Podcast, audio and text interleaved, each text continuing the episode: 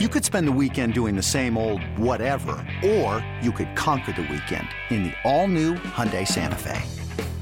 Visit HyundaiUSA.com for more details. Hyundai, there's joy in every journey. This episode is brought to you by Progressive Insurance. Whether you love true crime or comedy, celebrity interviews or news, you call the shots on what's in your podcast queue. And guess what? Now you can call them on your auto insurance too with the Name Your Price tool from Progressive. It works just the way it sounds. You tell Progressive how much you want to pay for car insurance, and they'll show you coverage options that fit your budget. Get your quote today at progressive.com to join the over 28 million drivers who trust Progressive. Progressive Casualty Insurance Company and Affiliates. Price and coverage match limited by state law. Take Command podcast from Audacy Sports. All right, that was that was a nice, long, nuanced dissection of of one thing that we've spent a lot of time kind of beating around the bush about. Let's try to have the same kind of discussion here about the offense picking up the pace a little bit. Taylor's numbers in like traditional dropback situations are like bottom three, bottom four of qualified quarterbacks in the league. He's not good in that situation. Where he is good is when they pick up the pace, when they pick mm-hmm. up the tempo. He's been fantastic in, in hurry up two minute situations.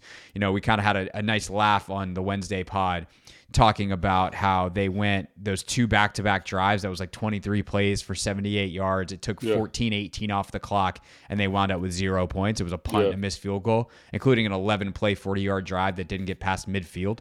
Right. Um, so you've got that, and then he goes like 10 plays in 158 for 80 yards and a touchdown or 90 yards and a touchdown. Um, and that obviously leads to fans asking. We've addressed a shorter version of this before on the podcast of like, why don't they go hurry up? Why don't they go tempo? And the the short answer is they don't want to hurry up. They right. want to bleed clock. They want to lead the NFL in time of possession, and they are accomplishing that goal. But Logan, is there, in your opinion, room to mix in some tempo to try to get more out of Heinicke without losing the things you are gaining by letting your defense rest, etc.? Yeah, I mean, I do think there are certain situations where you want to go tempo or you can go tempo. Um, and what I mean by that is, like, let's just take a situation, for example, where I think tempo would be advantageous. Let's say it's, let's say it's third and, uh, let's say it's third and two, or it's um, it's second and eight, you get to third and two. I think in that situation, you're probably going to call a run or some type of play action pass.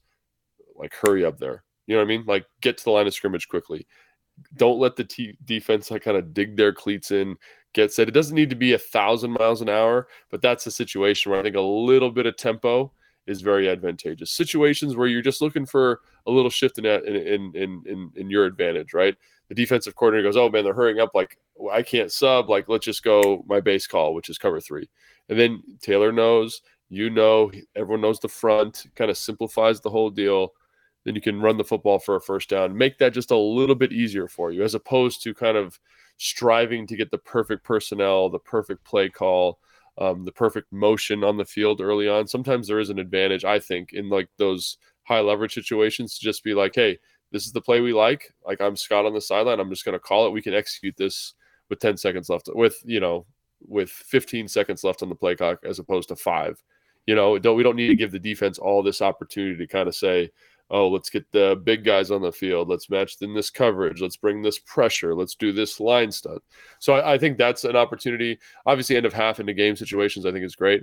I think also when you're a little bit in a doldrum, I think a little bit of, t- and again, there are varying degrees of tempo. Like when I was with, right. um, like every every system I was in, it's not just Kyle. Every system I was in, you have like kind of your base tempo, which is you want to get the play executed with whatever the whatever the parameter is 10 to 7 seconds left on the play clock then they have like their uh, kyle called it apache it's that that's like your kind of muddle huddle hurry up you have some code words but you're still kind of huddling you want to get the play the play executed in about 10 seconds right and then you have your two minute where there is no huddle. You're just on the ball. You're going as fast as you possibly can. You're sprinting around like a bunch of lunatics. There's no motion. So i think there is there's gradation to this right?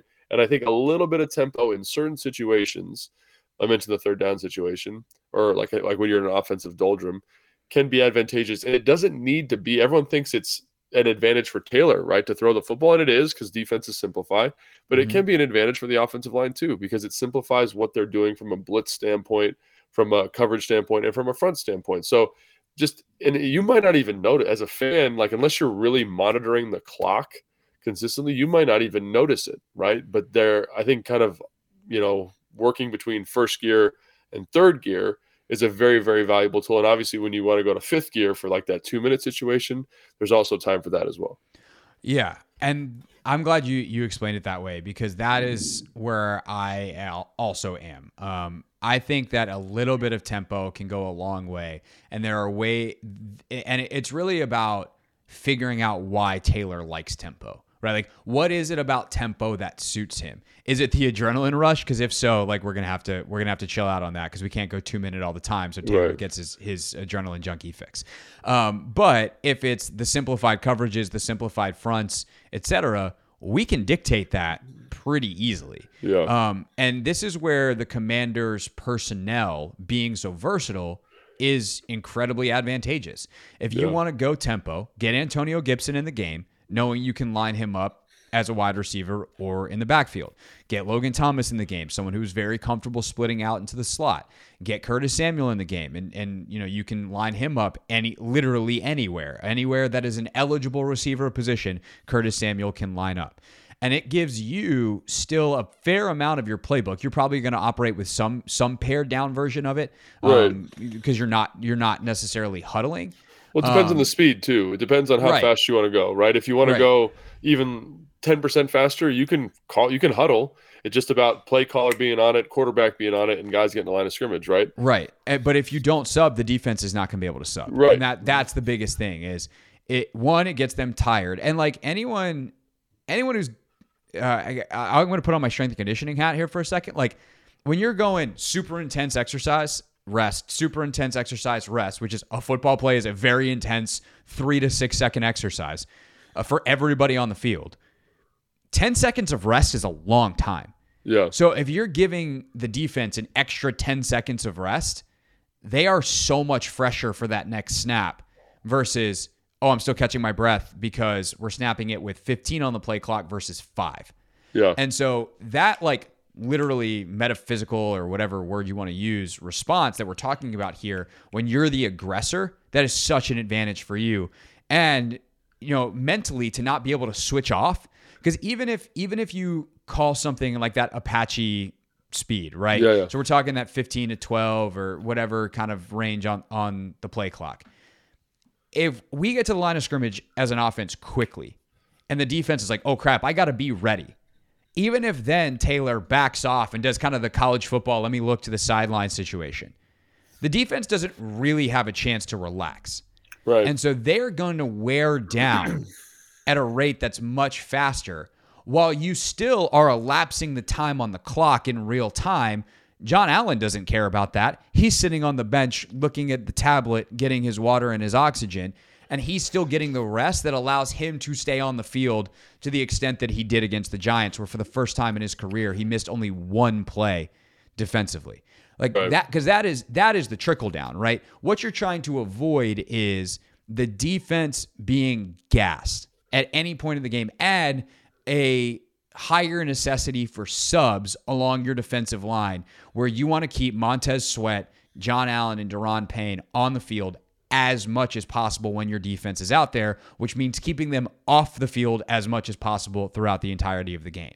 So it's finding the ways to mix in an ability to still accomplish that goal while getting the simplified coverages, the simplified fronts, and and the advantageous matchups for you offensively. And I think mixing in a little bit of that like Apache level tempo can actually accomplish that quite well.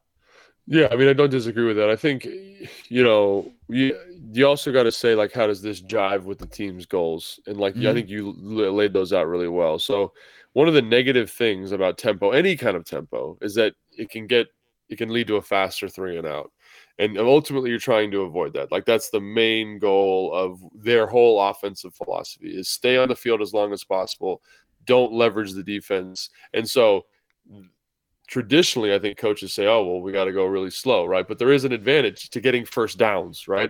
And if mm-hmm. this helps you get multiple first downs, like I don't care even about scoring points, just kind of abiding by this offense's offensive identity, just working to get first downs. And if the tempo allows you to do that in certain situations, I think that's where the juice would be worth the squeeze there. Now, do they do they feel comfortable with that? Do they want to leverage Taylor that way? You know, how's the conditioning of the offensive line is a big one. You know, like when mm-hmm. I was when we first installed this like Apache tempo when I was with Kyle, one of the things that really stuck out to me was like it was awesome because the defense would get tired, but the big the big nasties would get tired too. And when they get tired, it gets sloppy. You've got some older players on the offensive line. Maybe they don't feel as comfortable kind of going at that pace. So these are all things that need to be considered when kind of making that assessment, when making that decision. But I think, kind of to your point, there there are degrees of this, right? And can you find advantages going by degrees? And I think um, if you're looking for inches, you're looking for edges. This would be something to exploit. But again, at this point, it's also important to note, like we talked about the RPO, we talked about the zone read, we talked about the tempo, how much they don't have a lot of time to put in new stuff. So if this isn't already in, that's probably not going to be in, if that makes sense. They're going to um, they're going to find something else, another kind of wrinkle that they feel more comfortable dealing in. But you're right, Craig. Like you could do a myriad of things. You know, you could get to line of scrimmage quickly, kind of stand around, you know, negate the subbing ability of the defense. All those things are true. It's just about how much time do you have and where do you think the most value is. So we've identified three areas or two two specific areas so far where there is an advantage. Like we there, if you were to implement those plays, there would be an advantage. But maybe the staff doesn't see those as advantages, right? They see them as more of a detriment because of the personnel, because of the philosophy, and they're going to go for a different edge, so to speak. So again, that's something uh, always to consider in these conversations. Is we are looking at two elements, but football is multifactorial, right? It, it's very, very complicated and nuanced. And maybe they say we want to really embrace the screen game with Cosmi and Wes Schweitzer in, as opposed to Trey and, and Larsen, who are bigger, kind of slower players. Maybe that's the direction right. they go. It could be a myriad of things, but they have to do something. These are two options. They might not, not deem these options as necessary, but there will be some some type of innovation. Yeah, and just like with the Taylor running discussion, we're talking about margins here. If yeah. they do this one time per half, and that's enough to keep Taylor in a rhythm and like get him going a little bit, that would be great. But also, like Taylor's been good to start the last couple of games. Uh, I think it was the Atlanta game. He was four for four on the first drive. They they blitz down the field and score a touchdown. Scott's so it's not great. like yeah, it, his his first 15 like Scott deserves a ton of credit. It, it's the ability to continue to adjust and like use that information as the game goes that I think has been a bit frustrating, but also defenses adjust and, and figure things out as well. Like the other guys get paid too, and I think like the Giants game is a phenomenal example of that as we talked about on the last podcast with with some of what Wink Martindale did. It's like, "Oh yeah, he's great. He's great at what he does." Yeah. And there's a reason for that. Um, so I think when you get in kind of those ruts, like you were talking about, that's a great time to potentially unleash a little bit of tempo to try to get Taylor going. But that also becomes a riskier proposition, right? If you're in a rut, you've probably been going three and out or four and out, and your defense might be getting a little bit tired. And going tempo might feel like the last thing that you want right. to do. Like this is these things are hard, and I, and I do think that's something that maybe we don't do a good enough job of explaining because I don't think anyone particularly in media does because then you just sound right. like an, you're an apologist. Right. It's like, oh, this is hard. Like if if all I did was say, hey, this is hard, my show from three to six every day would suck. Like it, there's no point in doing it. like it's hard. What do I know? They know more than me. And there are times when I just I have no problem admitting like that's data that I would want to make a decision on that, sure. Or, yeah, there's yeah. there's data I don't have that I would need to make that decision. And I will try my best to explain to the audience why I don't feel like I can accurately explain or I don't have a high level of confidence with what my opinion is because I just don't have uh, enough of the information. With that said, um, these things are really hard, and there there's the word multifactorial almost doesn't even cover it. It's like endlessly, you yeah. know, in terms of the factors. And some like there's there's things that we just can't like that that we're probably not thinking about. And and I think we've already hit on a couple of them like you or specifically you've hit on a couple of them that a lot of us thinking about these things don't often. And the the oh, offensive line conditioning is something that clearly people don't think a lot about. Um, right. and, and, even offensive line style, like that's something we've talked about a little bit and, and kind of referenced at points this year. But like, let's underline this here in our little self scout.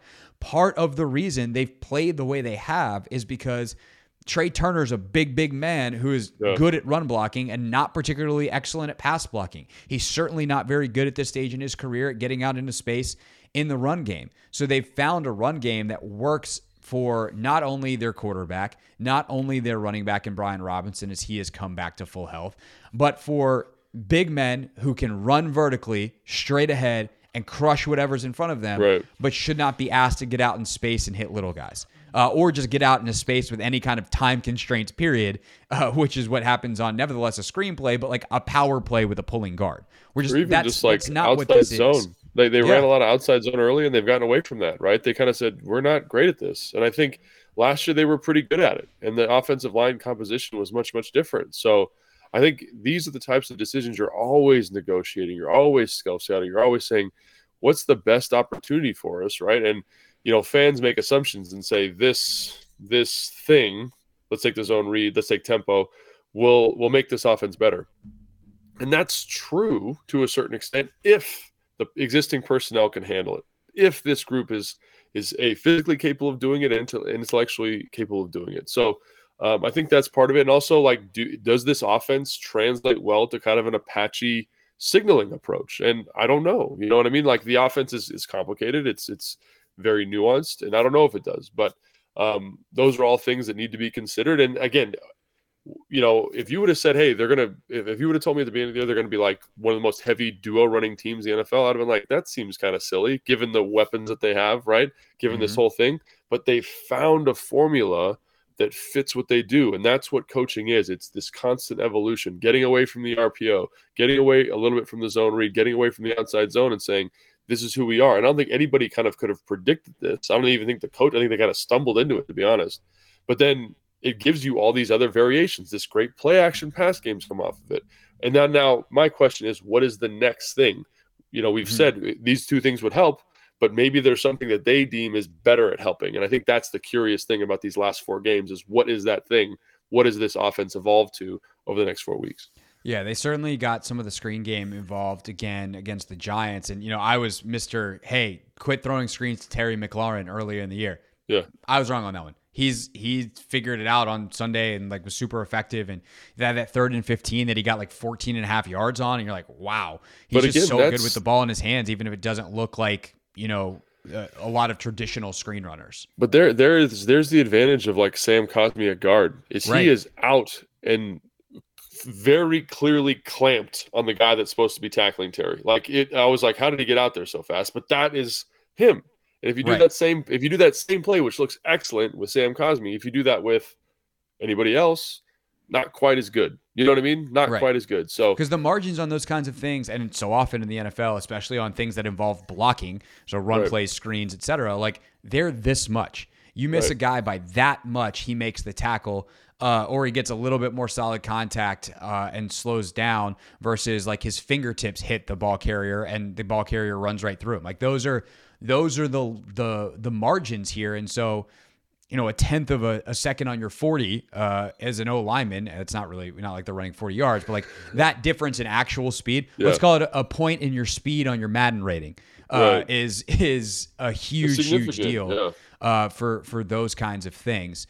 Um, and and I, the last thing I'll say to, to kind of wrap up this section of the podcast uh, with these two large topics that I think we've now given uh, as thorough answers as exist on the internet for uh, is that just because the team isn't doing something obvious doesn't mean it's actually the solution.